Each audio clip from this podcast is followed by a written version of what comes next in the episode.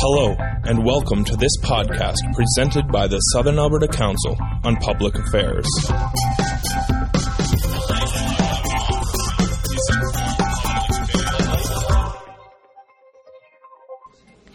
Welcome to today's session of SACPA. Um, we're really glad to see a good turnout for this, to, uh, to hear about a topic, the slow food movement, which is a topic I care about a lot. Uh, I'm going to invite you to turn off your cell phones to check that that's done before I do anything else. My name is Muriel Mello, and I teach in Arts and Science, and I'm also the Associate Dean of Arts and Science at the University of Lethbridge. Um, I am pleased to be here. I will let you know that the session today is being recorded for future broadcasts. We'll talk about that a little bit later on. Um, I am asked to remind you to pay for lunch, to put $10, we hope, in the baskets on the table, um, and to delegate someone to count that money uh, prior to uh, Lisa from SACPA collecting it or the other board members. I want to say for anyone who's new to this gathering that SACPA is a volunteer nonprofit organization and one that's been in place for a long time. Uh, it relies on the contribution of members and session attendees to continue its work, so we are grateful for your uh, presence here. If you're interested in a membership with SACPA, they are available from Lisa Lambert, who's sitting at the table over here.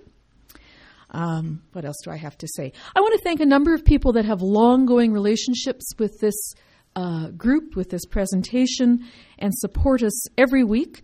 To the University of Lethbridge for its support uh, in terms of distribution of, of notices.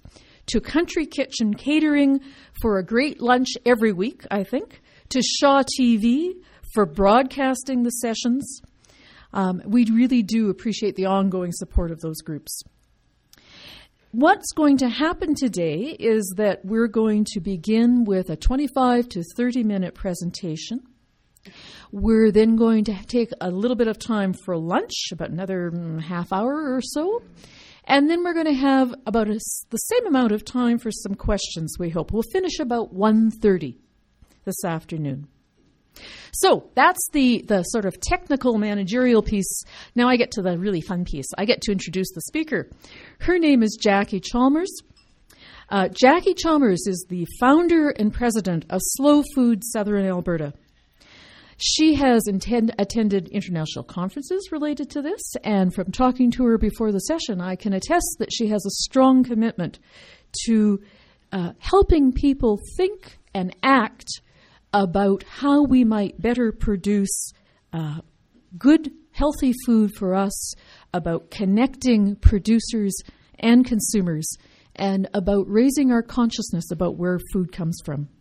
Jackie herself and her family live west of Claresholm on the new Oxley Ranch, and they raise garlic commercially. And I noticed a very large basket, thank you, of garlic cloves out there. Can people take a clove as they go? Fabulous. So, I, without any further ado, I'm going to introduce Jackie to talk about what is the slow food movement, movement and why does it matter. Jackie, please.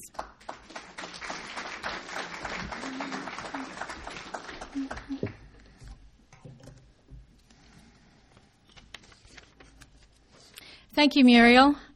I'm excited to be here and I'm a little bit nervous. And this takes me back to when I used to do public speaking as a 4 H member. And probably the first time that I was going to have to do public speaking, I was probably nine or 10 years old. And I was so nervous, I probably went to the bathroom 10 times. Well, I've only gone to the bathroom one time, so I think I'm making progress.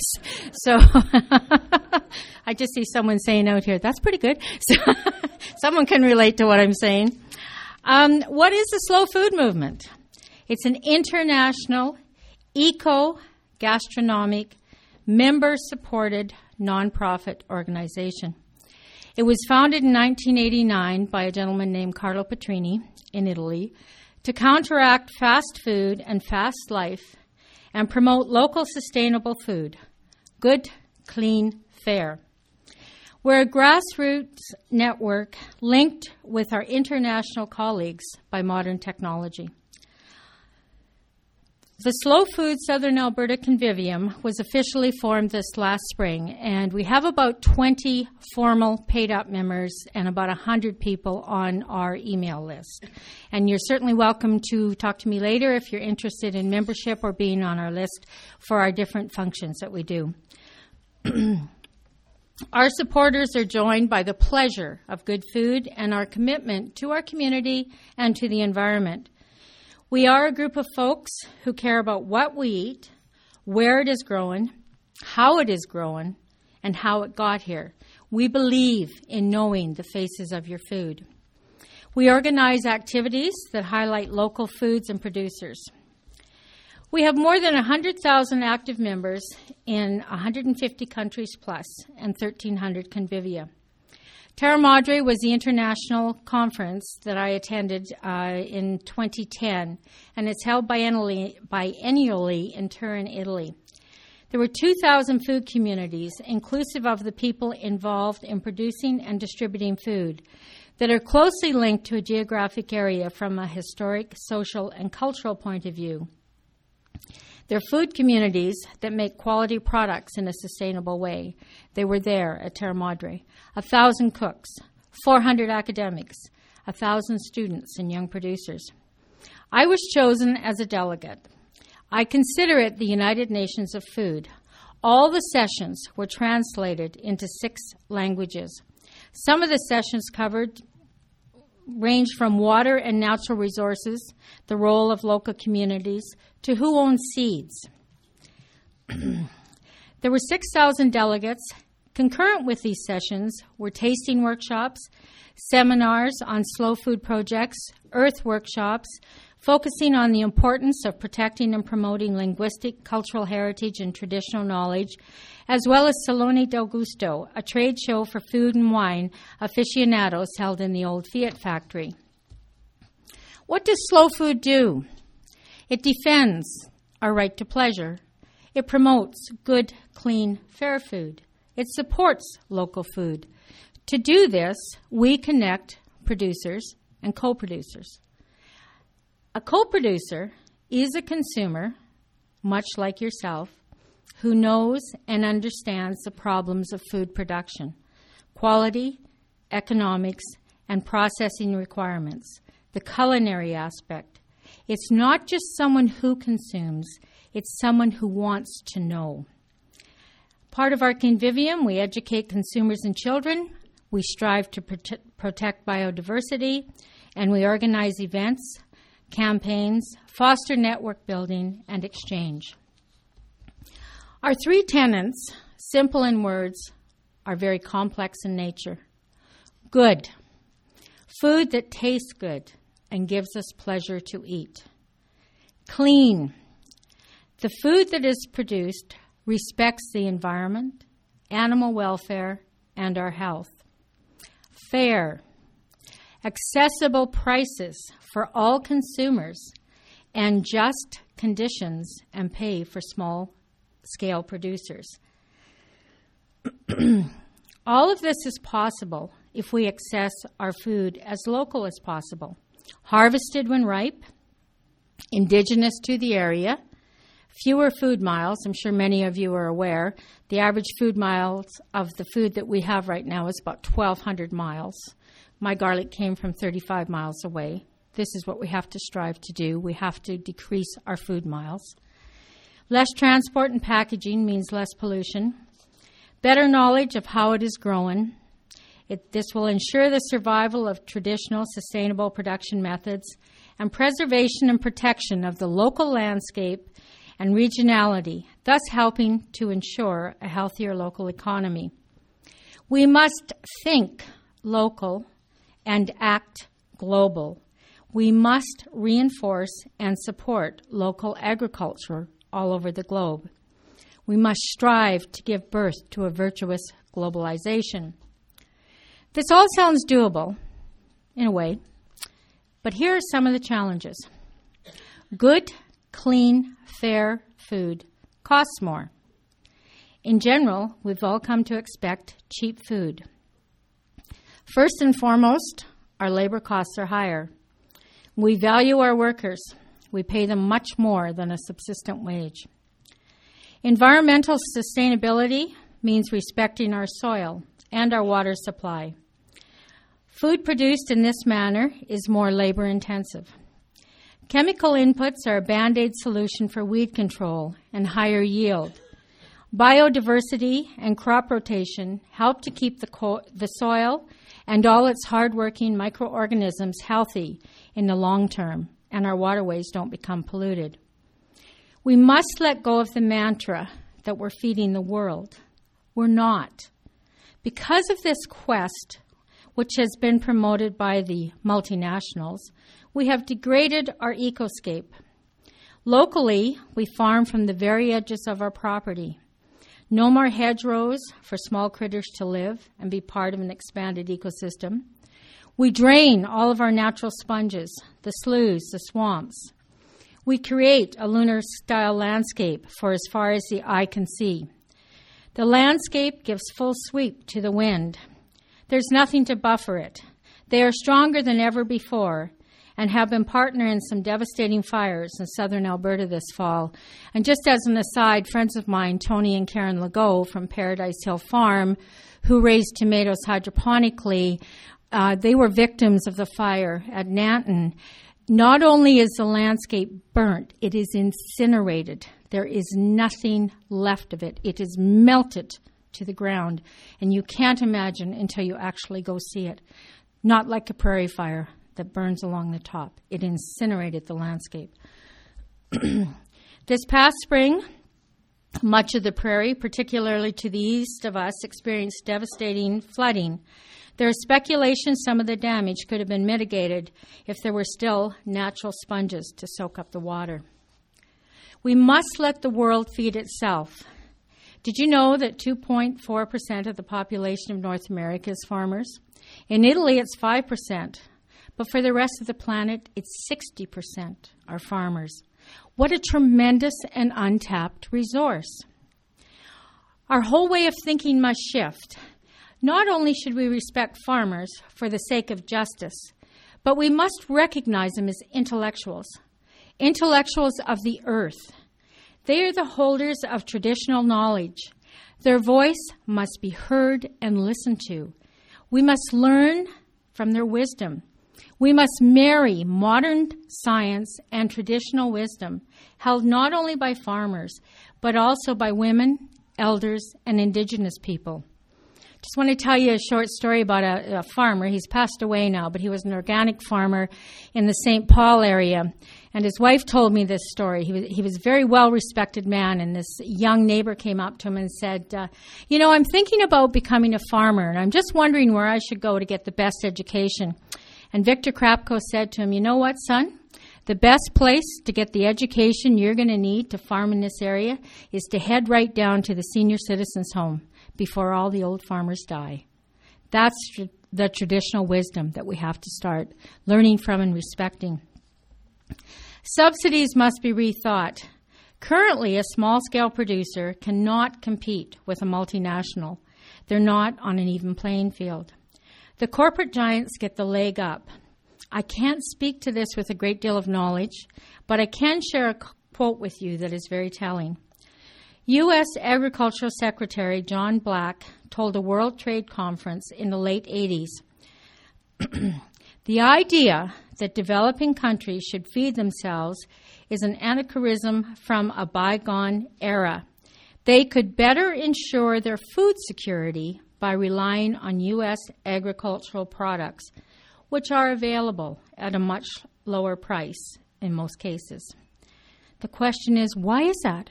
Why would they undersell the local farmers? How can the local farmers make a living? How can they feed their families? Local farmers can't be undersold. They can't survive. Slow Food says no to GMOs. Agriculture is part of a living system which includes wild fauna, the water cycle, the wind, and the reaction of microorganisms in the soil. GM crops cannot be confined to the surface of the field in which they're being cultivated. GM crops denature the role of farmers who have always improved and selected their own seeds. GM seeds are owned by multinationals. The inputs must be purchased from the company, and once your field is contaminated with GM, you will be expected to pay royalties, even if the crop is volunteer. Farmers in Manitoba experienced that reality this past growing season, where they were expected to pay $16 an acre for volunteer canola if they harvested it. GM crops improvise, impoverish biodiversity because they require large surface areas and an intensive monoculture system. When it comes to hunger, the United Nations says that family agriculture will protect the sectors of the population at risk of malnutrition. Family agriculture will feed our world. Multinationals instead promise that GMOs will feed the world. But since they began to be marketed about 15, 20 years ago, the number of starving people in the world has only grown, just like the profits of the companies that produce the seeds and the inputs.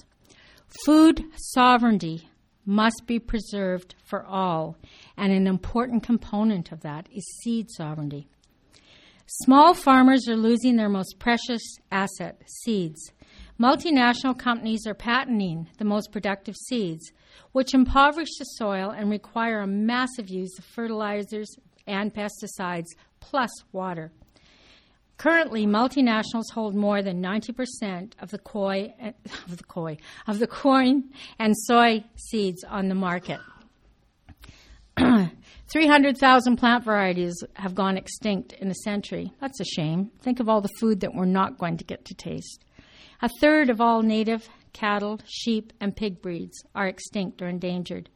With rapid intervention, 75% of global fish stocks are at risk of disappearing. Mexico, the country where corn was domesticated, imports 40% of its corn from the U.S. Flour is bought from the U.S. multinationals to make tortillas. Why is that? The hyperproductive system dictated by industrial agriculture and globalization has failed. It has not fed the planet, but rather it has polluted it. It has destroyed the cultural identities of entire peoples and drastically reduced diversity.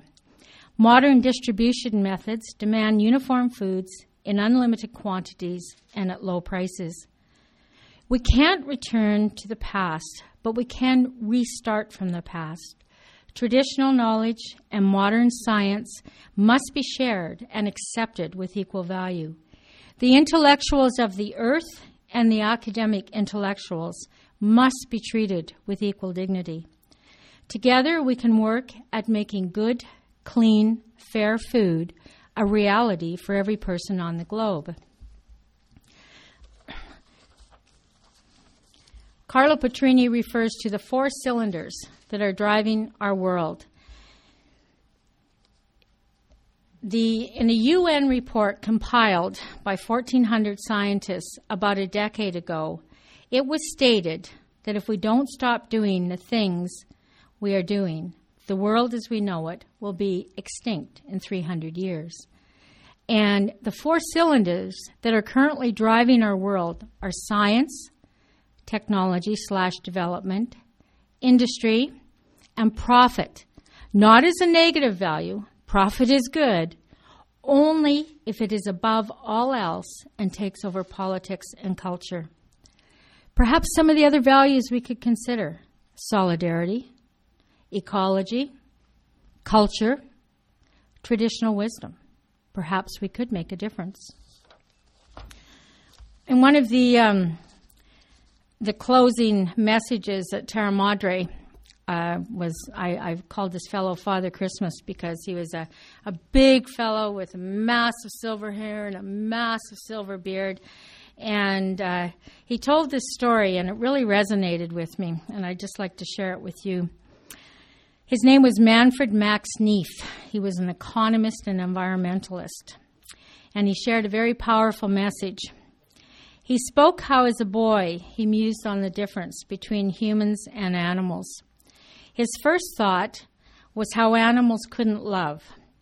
He realized, after watching them for a time, that of course they loved. He then reflected on various human emotions over the years and realized that indeed animals did exhibit all of them to varying degrees.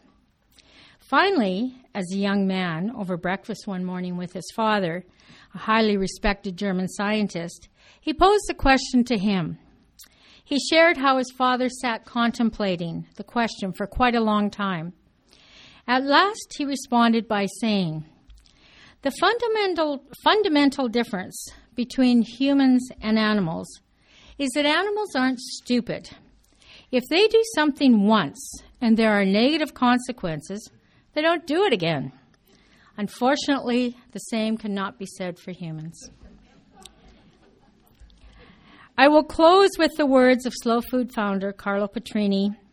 Um, and I encourage you to go onto YouTube and listen to some of his speeches. They're very enlightening. And of course, he's very, very knowledgeable and he's a very engaging fellow. He says slow food shows us that pleasure and responsibility are not exclusive. In fact, it is essential that we bring them together. Everyone has a fundamental right to share the everyday joys food has to offer. And consequently, we have the responsibility to protect the heritage of food cultures that makes this pleasure possible. Thank you very much.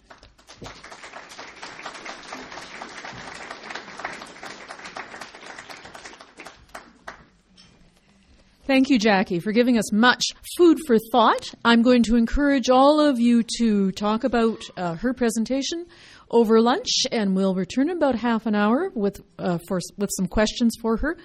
And I can't, I just can't resist this.